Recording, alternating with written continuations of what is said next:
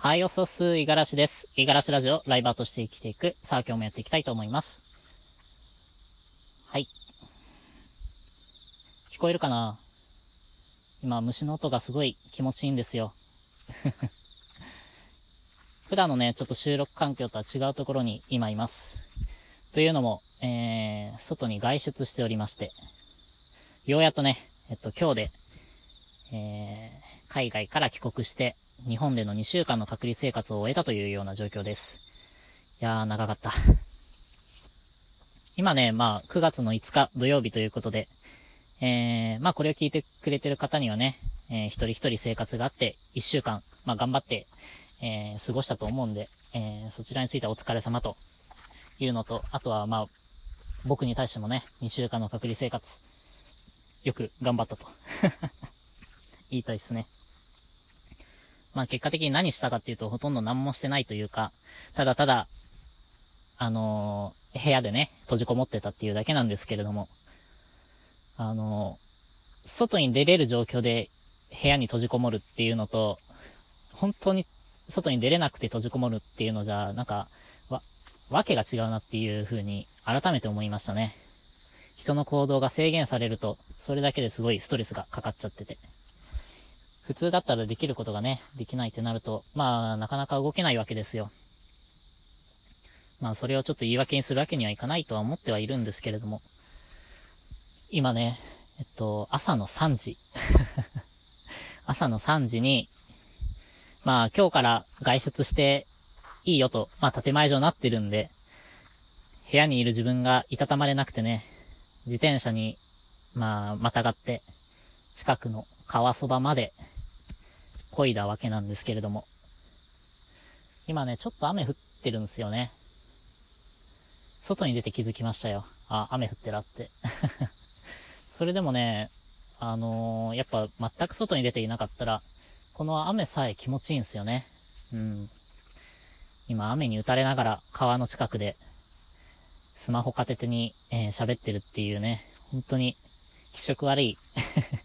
気色悪い男がいるんですが、まあ、まあ、それはそれで、こういうのも、またどこかでね、僕がこのラジオを聞き返すと、エモいんじゃないかな、なんていうふうに思いながら 収録をしております。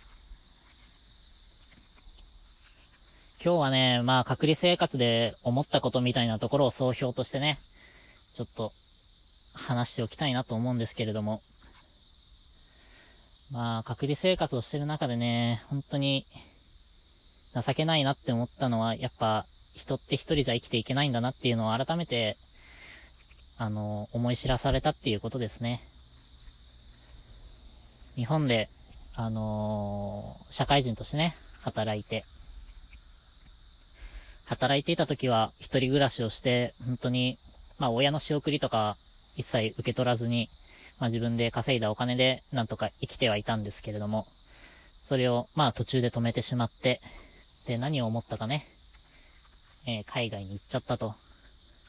で、海外に行くときもね、半ばちょっと親と縁を切るぐらいの勢いで飛び出しちゃったわけなんですよ。もともと半月とか1ヶ月とか、まあそのぐらいちょっと海外で羽を伸ばしてくるよ、なんつって外に出てきたわけなんですけれども、気がつけば2年ですからね。2年帰ってこないと。で、まあ、後出しで言ってたわけなんですよね。今からこの国に行く。もうちょっと帰らない。みたいな、もうちょっともうちょっともうちょっとっていうのを続けてたら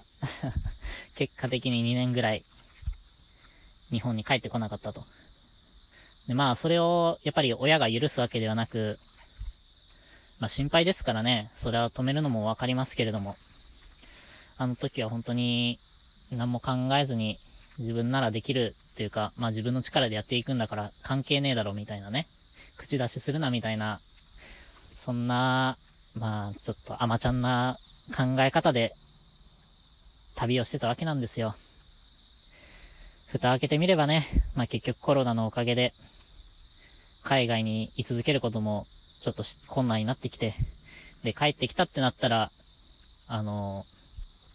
やっぱ親の協力を得ないとね、なかなか生きづらいというか、あの、他のね、国だったら、中にはあるんですよ。このコロナで、えー、自国に帰ってくる国民に対して、2週間の隔離を余儀なくされるのは、まあ、どの国でもあるみたいなんですが、その2週間の隔離中の、えー、ホテル代とか、諸々の経費をね、えー、国のお金で補填してくれる、みたいな、そういう国があります。まあ、こと、ね、この日本ではそういうのがないわけですから、まあ僕が帰ってきた時に、えー、親族に頼らないと、やっぱ自分でホテルを取って、で、ホテルのお金も全部自腹で切って、で、隔離生活を過ごさなければいけなかったところを、まあ親にね、車で、えー、迎えに来てもらって、で、今は自宅で、えー、隔離生活を過ごしてきたわけなんですけれども、その間もね、何も言わずに、えー、ご飯も作ってくれるし、洗濯が、洗濯かごに服を入れておけば、また、えー、綺麗な服になって戻ってくるし、お風呂も毎日入れるし、湯船には浸かれるし、本当に至れり尽くせりというかね、結局、海外出てった時はもう別に親の力なんて必要ないなんていうふうに思っていたんですけれども、結局頼っちゃってるわけですからね。本当に情けない、情けない男ですよ。まあ、結局こういうの嘆いても仕方ないんでね。これから、まあ自分の生活はなるだけ自分で作ってって、えー、自立できるように。で、まあちょっと親にもね、親孝行できるようにしていきたいな、なんていうふうには思ってはいるんですが、改めてね、この2週間の隔離生活でそういうのを、あのー、思い知らされたというか、いい意味でね、向き合いました。結果的に、まだね、親に対して、あの、ちょっと改まって感謝の言葉とか、頭一つね、えー、下げるべきなんですけれども、まあそんなのもね、ちょっとうやむやにしたままの状況で、親もそんなに触れてこないまま、あたか、温かく迎え入れてくれてるんで、それに甘えきっちゃってる状況なんで、まあどこかでまた時間をとってね、ゃんと深々と謝罪を しようかななんていうふうに思ってます。まあそちらについてはね、またこのラジオで恥ずかしいですけれども、恥ずかしくてこんなん言いたくないんですけどね。うん。まあそれも、こういうのをちょっとオープンにしていくのが、まあ、エンタメになるんであれば それはやぶさかではないかななんていうふうに思ってます。まあエンタメになるかは微妙ですけれどもね、その話題が。まあ、ということで、ちょっと明日からはね、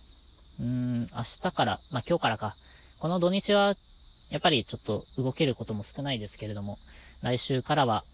また、ちょっと、新規一転、頑張っていけたらなっていうふうに思ってます。これを聞いてくれる方で、えー、そうだな、また新しい環境、今から、あの、作るっていう人は、まあ、この時期だからね、少ないとは思うんですけれども、それでも、まあ、生きている上ではね、何かしら決断とかね、えー、行動っていうのは必要になってきますから、そういうものをね、ちょっとお互い頑張っていきましょうよと。で、僕も頑張るんで、そのあたりを共有してね、えー、何も自慢じゃなくて、まあこういう風に、あの、ダサいなりにも頑張ってますよっていうのを、まあちょっとみんなに届けて、えー、まあそれをね、ネタに皆さんの人生もいい方向に行けるように頑張ってもらえたらなっていう風に思ってるんで、これからもこのラジオを続けていきたいと思っております。はい。引き続き、まあ、えっ、ー、と、応援のほどよろしくお願いします。ということで、今日は以上です。まあ、また、そうだな。きっとね、すぐには、あのー、生活リズムって治らないと思っているんで、こうやって外に出てきて話すかもしれないんですが、今日のね、ちょっとラジオをまた聞き直して、あの、声が聞きずり、聞きづらくなかったら、こうやって、まあ、野外でのね、収録も、また挟んでいけたらなっていうふうに思っております。はい。ということで今日は以上です。さあ、今日も一日頑張っていきましょう。またね。